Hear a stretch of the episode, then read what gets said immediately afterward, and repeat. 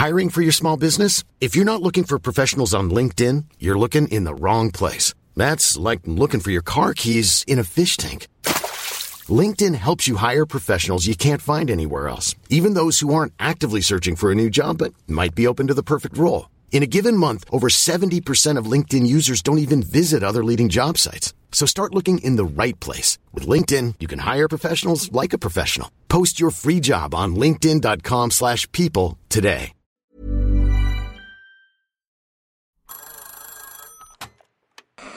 Hola. Hola. Hola. Hola, hola. ¿Estás ahí? ¿Quieres saber lo que está pasando en tu país y en el mundo en pocos minutos? Te lo cuento. Hoy es lunes 21 de agosto de 2023 y estas son las principales noticias del día. Te lo cuento.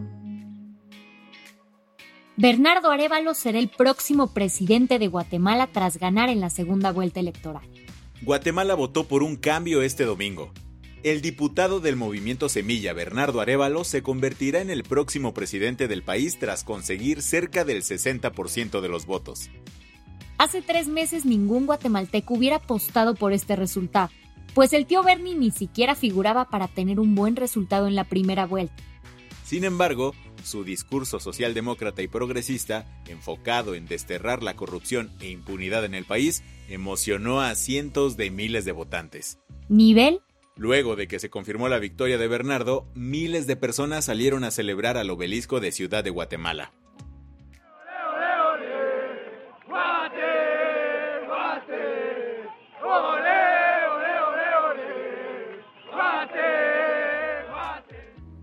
En el camino quedó Sandra Torres, la ex primera dama del país, quien por tercera vez se enfrentó a la derrota en una segunda vuelta presidencial. En sus dos primeros intentos, Sandra se había denominado una candidata de izquierda, pero en esta elección intentó conquistar al electorado más conservador. ¿Y qué dijo de su nueva derrota? Hasta el cierre de esta edición aún no había dado ninguna declaración. Pero, cuando fue a votar en la mañana evitó decir si reconocería una posible derrota. Va a aceptar los resultados si pierde, licenciado. Va a aceptar los resultados si pierde. Va a aceptar algún resultado si pierde. ¿Y ahora qué sigue? Será hasta el próximo 14 de enero cuando Guatemala realizará su cambio de estafeta y el tío Bernie reemplace al actual presi guatemalteco Alejandro Yamatei. Por donde se le vea, esta elección ya es histórica, pues marca la llegada al poder de un político outsider abanderado por un partido que nació de las protestas sociales de 2015, que desencadenaron el encarcelamiento del entonces presidente Otto Pérez Molina. ¿Qué más hay? Mientras tanto, Ecuador también vivió una jornada electoral intensa, marcada por la violencia e incertidumbre. Más de 13.4 millones de ecuatorianos salieron a votar este domingo en la primera vuelta de las elecciones presidenciales anticipadas.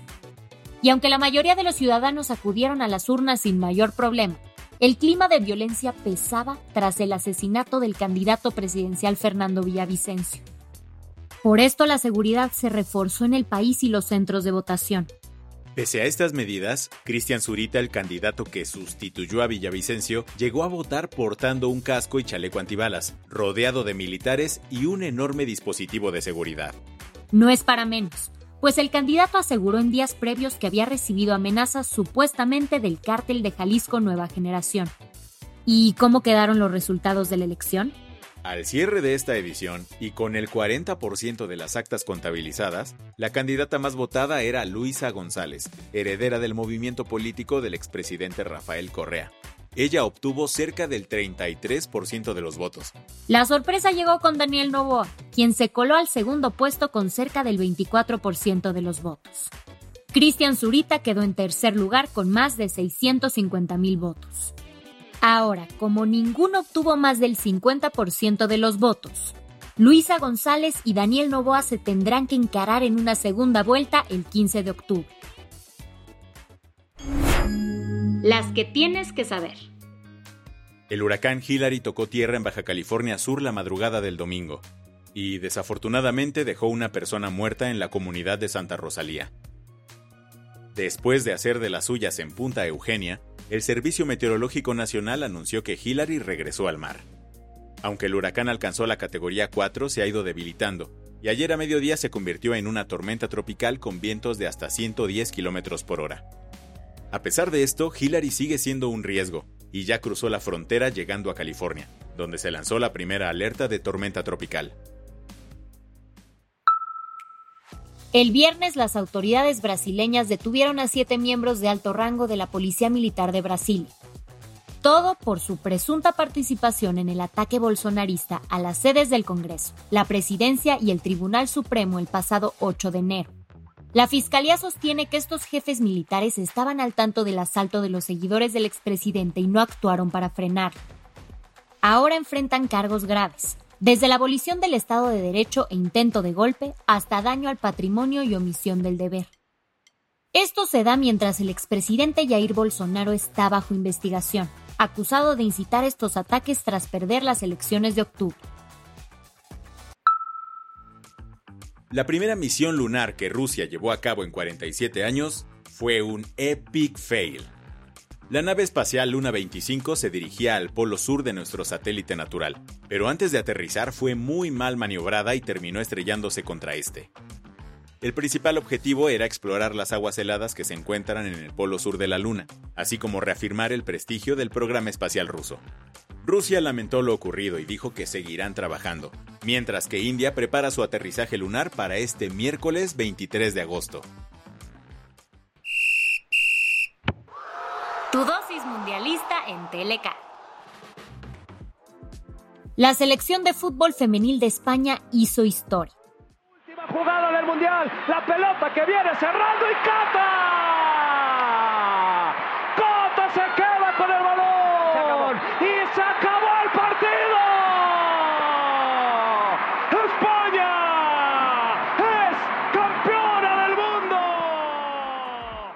Este domingo se coronó como campeona del Mundial Femenino de Australia y Nueva Zelanda 2023. Lo hizo tras vencer Inglaterra 1 a 0 con un golazo de la lateral izquierda Olga Carmona al minuto 29. Fue así, frente a más de 75.000 fans en el Stadium Australia de Sydney, que la Roja Femenil se llevó su primer título mundialista. Y como si eso no fuera suficiente celebración, Aitana Bonmatí, la estrella mediocampista del Barcelona, se llevó el balón de oro, tras ser reconocida como la mejor jugadora del torneo. Sin embargo, no todo fue alegría, porque al término del partido, Olga Carmona se enteró que su padre había fallecido horas antes. La del vaso medio lleno. En una granja cerca de la ciudad de Perth, Escocia, un agricultor llamado Crawford Naven logró desafiar al clima nórdico y cultivó exitosamente 250.000 girasoles. Las flores alcanzan más de 2 metros de altura y están acomodadas en un sendero que se extiende por más de 50 kilómetros. Esto ha atraído a turistas de diversas partes del mundo que ven una gran foto op en esta maravilla amarilla. En uno de sus videos de YouTube, Crawford informó que la floración durará alrededor de un mes, por lo que planea cerrar el sendero muy pronto.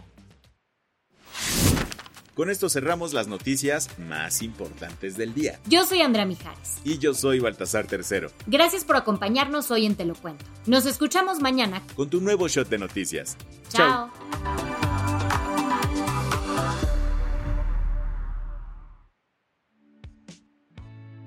El guion de este episodio estuvo a cargo de Aisha Yanavi y Lucía Corona. Paula Gándara es la editora del guion y la dirección editorial es de Sebastián Ermenger. Gelúe Santillán es la directora creativa y el diseño de sonido está a cargo de Alfredo Cruz. ¿Quieres estar al día? Nos encuentras como arroba te lo cuento en Instagram, TikTok, Snapchat y Twitter.